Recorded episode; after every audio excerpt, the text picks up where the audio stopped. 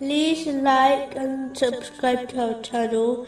Leave your questions and feedback in the comments section. Enjoy the video. Continuing from the last podcast, which was discussing chapter 81, verse 22. And Prophet Muhammad is not at all mad. A Muslim should always remember that there are two types of people.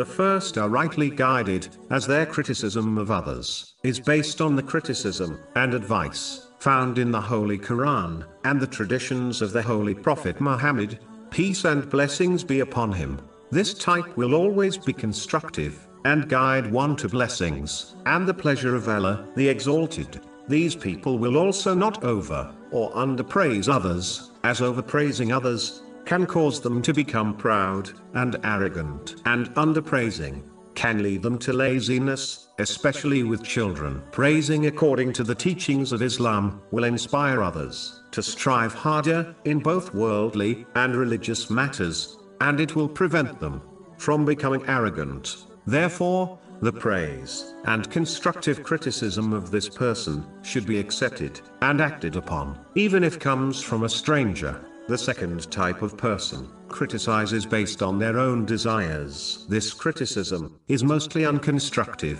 and only shows one's bad mood and attitude. These people often over and under and praise others as they act based on their own desires. The negative effects of these two were mentioned earlier. Therefore, the criticism and praise of this person should be ignored in the majority of cases, even if it comes from a loved one, as it will only cause one to become unnecessarily sad. In cases of criticism and arrogant, all easy, in cases of praise.